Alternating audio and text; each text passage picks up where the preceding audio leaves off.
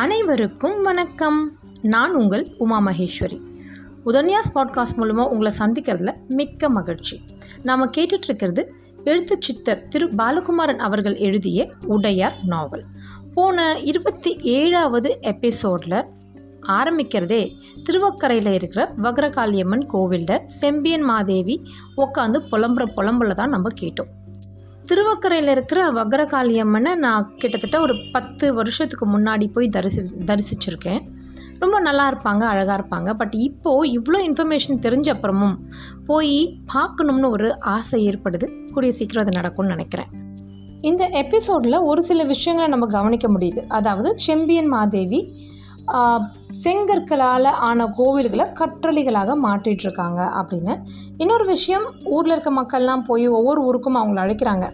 ஏன்னா இவங்க எந்த இடத்துக்கு போகிறாங்களோ அந்த இடம் ரொம்ப செல்வமிக்கதாக மாறுது. காரணம் அங்கே வந்து நிறைய சிற்பிகள் வராங்க. அங்கே வந்து வேலைகள் நிறைய நடக்குது. மக்களோட பணப்புழக்கம் அதிகமாகுது.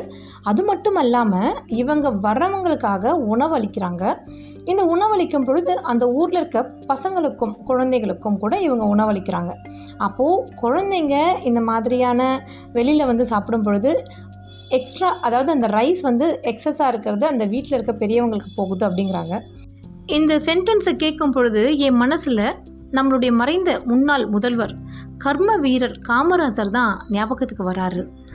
குழந்தைங்க பள்ளிக்கூடத்திற்கு படிக்கிறதுக்கு வந்தாலும் கூட அவங்களுக்கு அந்த மதிய உணவை அளிக்கும் பொழுது படிக்கணும்னு விருப்பம் இல்லாத குழந்தைங்கள கூட பெற்றோர் பள்ளிக்கு அனுப்பி வைப்பாங்க அப்படின்ற ஒரு உயர்ந்த ஒரு கருத்தை அவர் மனசில் வச்சுருந்துருக்காரு. இது வந்து பல நூற்றுக்கணக்கான வருஷங்களுக்கு முன்னாடி நடந்திருக்கு நம்ம தேசத்தில். அப்படிங்கிறது இப்போ செம்பியன் மாதேவியோடைய இந்த சில விஷயங்களை பற்றி கேட்கும்போது தெரிஞ்சுக்கிறோம். ரொம்ப நல்லா இருக்குல்ல இதெல்லாம் கேட்கும் பொழுது அது மட்டும் இல்லாமல் அந்த இடங்களில் வந்து புராண கதைகள் சொல்கிறது அதாவது இந்த மாரல் ஆக்டிவிட்டீஸ்லாம் நடக்குது அப்படின்றது தெரிஞ்சுக்கிறோம். இப்போது மனசில் ஒரு கேள்வி. இவ்வளவுலாம் நல்லது செய்கிற செம்பியன் மாதேவி. க செங்கற்கல்லால் கோவில்களை கற்றளிகளாக மாற்றி கோவில் அப்படிங்கிற ஒரு இடத்துக்கு மக்களை வரவழைச்சு இவ்வளோ நல்லது செய்கிற ஒரு சிவன சிவநெறி செல்வர். இவங்க மனசில் நெகட்டிவிட்டி ஆர் நெகட்டிவ் தாட்ஸ் எப்படி வருது? இது வரலாமா? இது தகுமா? இப்படின்னு பல கேள்விகள். ஏன்னா போன எபிசோட் வாசித்ததுலேருந்து எனக்கே வந்து மனசில் ஒரு சின்ன குழப்பம். இப்படி இவங்களால இப்படி இருக்க முடியுது அப்படின்னு. ஸோ தனக்குன்னு வரும் பொழுது எல்லாமே மாறி போகும் அப்படிங்கிறதுக்கு இது ஒரு பெரிய எக்ஸாம்பிளாக இருக்குது அவங்களுடைய அதுவும் அந்த வேகம். ஏன்னா ஒரு ஆன்மீக பாதையில் சொல்லும் பொழுது யாராவது தவறு செஞ்சிட்டாங்க அப்படின்னா கூட அவங்கள மன்னிச்சுட்டு போகணும் அப்படின்னு நமக்கு சொல்லித் தரப்பட்டிருக்கு.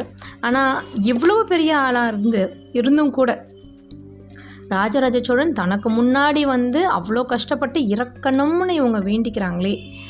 இது கொஞ்சம் டிஸ்டர்பிங்காக தான் இருக்குது எனக்கு அப்படி இருந்தது. உங்களுக்கெல்லாம் எப்படின்னு தெரியல. சரி நம்ம கதைக்கு போகலாம்.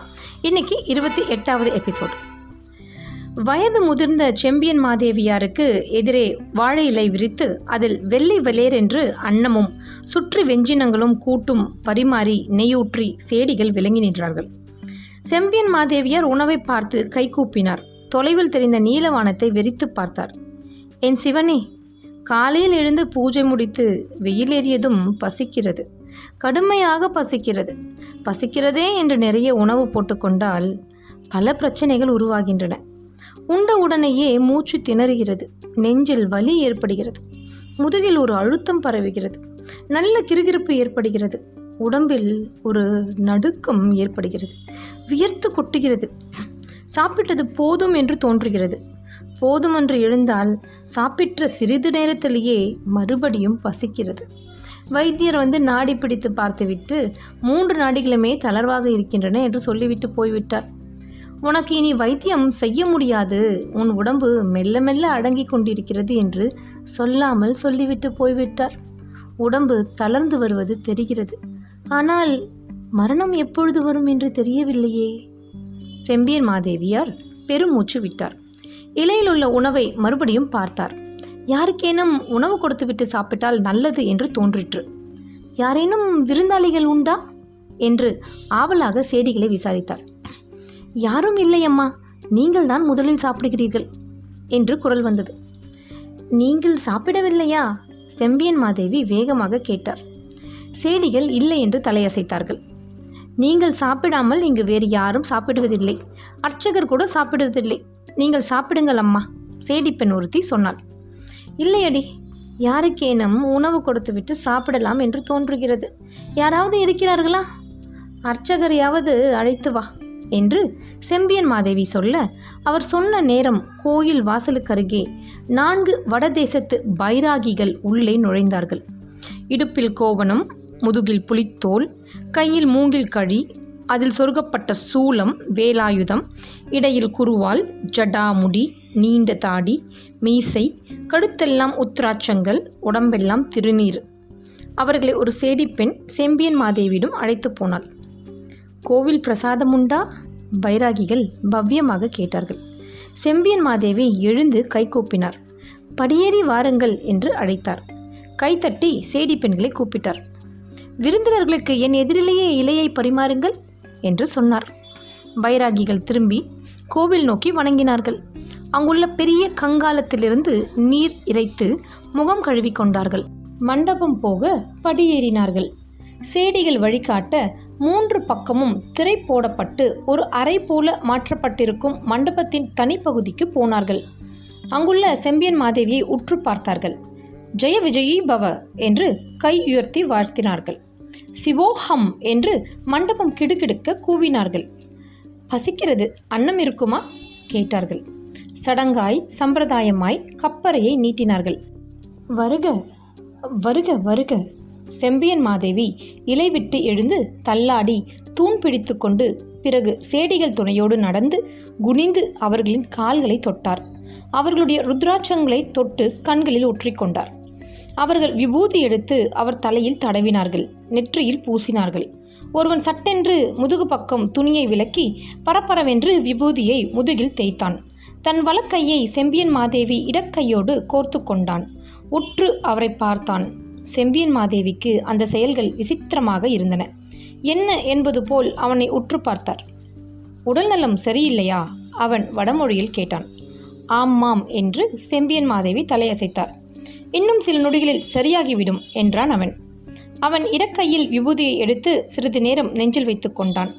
தலைக்கு அருகே வைத்துக்கொண்டு வேகமாக ஊதினான். விபூதி பறந்து நாலா பக்கமும் பரவியது. செம்பியன் மாதேவியை அவர் இடுப்பில் கைவித்து அழுத்தி நிமிர்த்தினான். நிமிர்ந்து நெல்லுங்கள் ஆழ்ந்து சுவாசியுங்கள் என்று வடமொழியின் கட்டளையிட்டான். செம்பியன் மாதேவி அவ்விதமே செய்தார். இப்பொழுது இருமுங்கள் என்று கால் கட்டை விரலை மிதித்து கொண்டான். செம்பியன் மாதேவி மெல்ல இருமினார் வேகமாக இருமுங்கள் என்று மறுபடியும் சொன்னான்.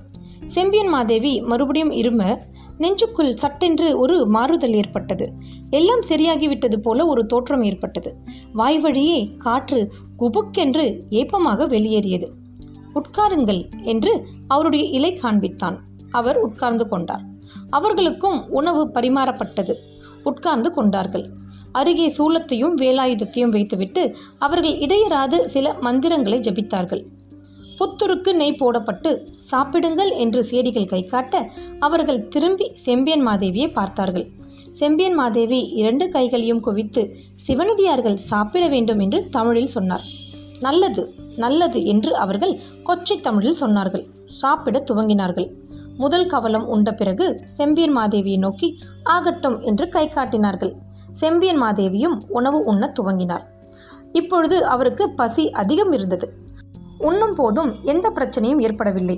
உணவு நன்றாக பிசையப்பட்டு பற்களால் அரையப்பட்டு சுகமாக வயிற்றுக்குள் இறங்கியது. இன்னும் சிறிது கீரை கூட்டு சேர்த்து பிறகு தயிர் சேர்த்து திருப்தியாக செம்பியன் மாதேவி சாப்பிட்டார். வெகு நாட்களுக்கு பிறகு நான் நன்றாக உணவு உண்கின்றேன்டையா என்று அவர்களை பார்த்து சொன்னார். அவர்கள் வாய் விட்டு சிரித்தார்கள். கை கழுவி கொண்டார்கள். வாய் கொப்பளித்தார்கள். செம்பியன் மாதேவி வெற்றிலையும் பாக்கும் நீட்ட வாங்கி கல்லால் அடித்து நசுக்கி வாயில் அதக்கி கொண்டார்கள். அவர்கள் பையிலிருந்து கசக்கிய இலையை எடுத்து முகர்ந்து இன்னும் கசக்கி அதையும் வாயில் அதக்கி கொண்டார்கள். பலமாக ஏப்பம் விட்டார்கள். மிக்க நன்றி என்று ஆசீர்வதித்தார்கள். சேடி பெண்கள் சாப்பிடலாமே என்று சொன்னார்கள். செம்பியன் மாதேவி சேடி பெண்களை சாப்பிடப் போகும்படி சொல்ல அவர்கள் அங்கிருந்து அகன்றார்கள். பைராகிகளில் ஒருவன் எழுந்து திரையின் ஒரு பக்கம் போய் நின்று கொண்டான். இன்னொருவன் எழுந்து திரையின் இன்னொரு பக்கம் போய் நின்று கொண்டான். மூன்றாம் அவன் எழுந்து திரையின் பின்பக்கம் போய் நின்றான். அவர்கள் நிற்பதை பார்த்தால் செம்பியன் மாதேவியும் அவருக்கு எதிரே இருந்தவனையும் தனித்துவிட்டு வேறு எவரும் அருகில் வராவண்ணம் காவல் இருப்பது போல தெரிந்தது. செம்பியன் மாதேவி வியப்போடு எதிரே இருக்கின்றவனை பார்த்தார். அவனிடம் என்ன? என்று தமிழில் கேட்டார். அவன் செம்பியன் மாதேவியை உற்று பார்த்து கொண்டிருந்தான். நான் கேட்பது விளங்கவில்லையா? உங்களுக்கு என்ன வேண்டும்? வடமொழியில் தட்டு தடுமாறி செம்பியன் மாதேவி கேட்டார். என்னை தெரியவில்லையா மகாராணி? எதிரே அமர்ந்திருந்தவன் தமிழில் பேசி கை கூப்பினான். செம்பியன் மாதேவியை மகாராணி என்று இப்பொழுது யாரும் கூப்பிடுவதில்லை. அவர் மகாராணியாக இருந்த காலங்கள் முடிந்துவிட்டன. யார் இப்பொழுது நம்மை மகாராணி என்று கூப்பிடுவது? செம்பியன் மாதேவி கண்களை சுருக்கி கொண்டு அவனை உற்று பார்த்தார். அவன் ஜடாமுடியை அவிழ்த்து அசைத்து பின்பக்கம் நகர்த்தினான். வழுக்கை தலை தெரிந்தது. முகத்திலிருந்து தாடியையும் மீசையும் கலைந்தான். வேறு முகம் வெளிப்பட்டது. நான் மலைநூறான் ரவிதாசனுடைய கடைசி தம்பி மலைநூறான் என்னை மறந்துவிட்டதா மகாராணி? மலையனூரான் சாம்பானை உங்களால் ஞாபகப்படுத்திக் கொள்ள முடியவில்லையா? உங்கள் மகன் ஆட்சி பீடத்தில் அமர்ந்த முதல் ஐந்து வருடங்களில் அந்த கடினமான காலங்களில் நான் உங்களுக்கு மேற்காவலனாக இருந்தேனே. ஞாபகம் இருக்கிறதா? ஆதித்த கரிகாலனை கொன்றது யார் என்று எல்லோரும் எல்லோரையும் சந்தேகப்பட்ட காலத்தில் உங்களையும் உங்கள் மகனையும் சுற்றி அறுநூறு பேர் கொண்ட ஒரு சிறு படை எப்பொழுதும் எதற்கும் தயாராகி இருந்ததே. அது ஞாபகம் இருக்கிறதா? அரண்மனையிலேயே அடங்கியிருக்க முடியாது. சோழ தேசம் முழுவதும் வலம் வர வேண்டும் என்று நீங்கள் விரும்பிய பொழுது உங்கள் விருப்பத்திற்கேற்ப சோழ தேசத்தின் எல்லா தலங்களுக்கும் உங்களோடு படை நடத்தி உங்களுக்கு பாதுகாப்பாக இந்த மலைநூறான் வந்தேனே. நினைவிருக்கிறதா? சற்று பெருத்துவிட்டேன். முகம் மாறிவிட்டது. ஏகப்பட்ட மன உளைச்சல்களால் உடம்பு நிறம் மங்கிவிட்டது. கிட்டத்தட்ட முப்பத்தி நாலு வருடங்களுக்கு முன்பு நான் இருபது வயது இளம் இளைஞனாக இருந்த பொழுது உங்களுக்கு அருகே மெய்க்காவலனாக நியமிக்கப்பட்டேன். உங்கள் மீது தூசு கூட படாமல் பாதுகாத்தேன். என் அனுமதி இல்லாமல் நீங்கள் எங்கும் நகர்ந்ததில்லை. சாம்பா சாம்பா என்ற ஒரு நாளைக்கு நூறு முறையேனும் என்னை அழைத்து தூக்கத்தில் கூட நீங்கள் சாம்பா என்று என்னை கூப்பிட்டதை நான் கேட்டிருக்கிறேன். என்னை நினைவிருக்கிறதா மகாராணியாரே? மிகவும் வாஞ்சியோடு குரல் தாழ்த்தி எதிரே இருந்த பைராகி பேசினான். செம்பியன் மாதேவிக்கு வயிறு பிசைந்தது. மார்பு அடைத்தது. படப்படப்பு அதிகமாகி மெல்ல தள்ளாடினார். தலையை பிடித்து கொண்டார். என்ன செய்கிறது மகாராணி? சாம்பான் கேட்டான். இல்லை உடல் நலம் சரியாக இல்லை. சிறிய அதிர்ச்சி கூட எனக்கு மிகப்பெரிய வேதனையை கொடுத்து விடுகிறது. எதனால் என்று தெரியவில்லை என்றார் செம்பியன் மாதேவி. மலையனூரான் என்கின்ற சாம்பான் மகாராணியின் அருகே நகர்ந்து அவரின் இடக்கையை எடுத்து சில வினாடிகள் நாடி பார்த்தான். மெல்லே கீழிறக்கினான். தன் இடுப்பிலுள்ள சுருக்கு பையிலிருந்து பச்சிலையை எடுத்து நசுக்கினான். உருண்டையாக்கினான். இதை வாயில் போட்டுக்கொள்ளுங்கள் மகாராணி என்று சுண்டக்காயை விட சிறிய உருண்டையை அவர் கையில் கொடுத்தான். செம்பியன் மாதேவி பயத்தோடு அவனை பார்த்தார். ஒன்றும் கவலைப்படாதீர்கள். இன்றைக்கும் இந்த சாம்பான் மகாராணியின் மெய்க்காவலன். உங்கள் உடம்புக்கு ஒரு கெடுதி என்றால் என்னால் அதை பார்த்து கொண்டு அமைதியாக இருக்க முடியாது. உங்களை உயிருள்ளவரை காப்பேன் என்று அன்று சத்தியம் செய்தேனே. அந்த சத்தியம் இன்னும் என் மனதை விட்டு நீங்காமல் இருக்கிறது. கவலைப்பட வேண்டாம். இது மருந்து. நல்ல மருந்து. உங்கள் படப்படப்பை குறைக்கும். சாப்பிடுங்கள் என்றான். செம்பியன் மாதேவி அந்த உருண்டையை சடக்கென்று வாயில் போட்டுக்கொண்டார். பல்லுக்கு கீழே அதக்கி வைத்து கொள்ளுங்கள் என்று சாம்பான் செய்து காண்பிக்க அவர் அவ்விதமே அதக்கி வைத்து கொண்டார். அந்த உருண்டையிலிருந்து ஒரு சுகமான ஒரு உணர்வு பரவி வாய்க்குள் புகுந்து வாயிலிருந்து நெஞ்சுக்குள் இறங்கி நெஞ்சிலிருந்து வயிற்றில் பரவி வயிற்றிலிருந்து உடம்பு முழுவதும் விகசித்தது. அப்படியே சாய்ந்து கொள்ள வேண்டும் என்றது போல் தோன்றியது. நன்றாக இருக்கிறதே என்ன மருந்து இது? உற்சாகமாக செம்பியன் மாதேவி கேட்டார். அது இருக்கட்டும் நீங்கள் ஏன் இப்படி நாடோடியாக மாறிவிட்டீர்கள்? சாம்பான் மறுபடியும் அடிக்குரலில் கேட்டான். ஏன் இப்படி எல்லோரையும் வளர விட்டு விட்டீர்கள்? ராஜராஜரை உங்கள் பிடிக்குள் வைத்திருப்பீர்கள் என்று நான் நினைத்தேன். முற்றிலும் நகர்ந்து போய் யார் எப்படி போனால் என்று ஏன் நீங்கள் மௌனமாகிவிட்டீர்கள் ஊரும் உறவும் சேர்ந்து ஏமாற்றி உங்களை ஒரு ஓரமாக உட்கார வைத்திருக்கிறது. ஏன் கோபமுற்று இருக்கிறீர்கள்? சிவத்தொண்டு என்று உங்களை நீங்களே ஏன் ஏமாற்றிக் கொண்டிருக்கிறீர்கள்? எங்கும் இருக்க பிடிக்காமல் ஏன் இப்படி பணக்கார பிச்சைக்காரியாய் அலைகிறீர்கள்? மக்களை சந்தித்து நியாயம் கேட்கப் போகிறேன் என்று தானே களமிறங்கினீர்கள் நீங்கள் யாரையும் சந்தித்ததாகவே எனக்கு தெரியவில்லை. செங்கற்களால் கட்டப்பட்ட கோயில்களை கற்றலியாக மாற்றுகின்ற வேலையை செய்யப் போகிறேன் என்று ஆரம்பித்து தனக்குத்தானே பேசிக் கொண்டிருக்கிறீர்கள் என்று என்பதாய் தான் கேள்விப்படுகிறேன். நீங்கள் மக்களை சந்திக்கவில்லையா? உங்கள் மக்கள் உங்களை சந்திக்கவில்லையா? அல்லது நீங்களும் மக்களும் சந்திக்காத வண்ணம் யாரேனும் நடுவே புகுந்து குழப்பம் ஏற்படுத்தி விடுகிறார்களா? மதுராந்தகர் பதவி இறங்கியதும் ராஜராஜர் பதவி ஏற்றதும் நீங்கள் எடுத்த சில முடிவுகள் கண்டு உங்களால் எங்களுக்கு விடுவு காலம் பிறக்கும் என்று நம்பினோம். ஆனால் அது நடக்கவில்லை. உங்களுக்காக நாயாய் உழைத்த நாங்கள் எந்த பலனும் காணவில்லை. உங்களுக்காக உயிரையும் தியாகம் செய்து நாங்கள் செய்த அத்தனை வேலைகளும் வித்தைகளும் விழலுக்கு இறைத்த நீராய் போய்விட்டது.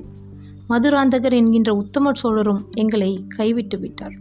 உத்தம சோழரின் மகன் மதுராந்தக கண்டராடித்தரும் எங்களை கைவிட்டு விட்டார். நீங்கள் காப்பாற்றுவீர்கள் என்று நாங்கள் காத்திருந்தோம். நீங்களும் எங்களை புறக்கணித்து விட்டீர்கள். மகாராணியாரே உங்களுக்கு ஞாபகம் இருக்கிறதா? சாம்பான் விழிகளை குத்திட்டு மகாராணியை உறுத்து பார்த்து பேசினான். அவன் கண்களில் நீர் கட்டியது குரல் நடுங்கியது. இத்துடன் இந்த அத்தியாயம் இருபத்தி எட்டு முடிவடைகிறது. இந்த அத்தியாயம் இருபத்தி எட்டில் இந்த பைராகிகள் நாலு பேர் செம்பியன் மாதேவியை பார்த்து அவங்களுக்கு செம்பியன் மாதேவி உணவளிக்கிறாங்க. அது முடிச்சுட்டு அதில் இருக்கிற ஒரு பைராகி ஆக்சுவலாக பைராகி மாதிரி வேஷமிட்ட அந்த மலையனூரான் அவன் பேசுகிறத தான் நம்ம கேட்டிருக்கோம். இனி அடுத்தது என்ன நடக்கலான்னு அடுத்த அத்தியாயத்தில் பார்க்கலாம். அதுவரை உங்களிடமிருந்து விடைபெறுகிறேன். நன்றி வணக்கம்.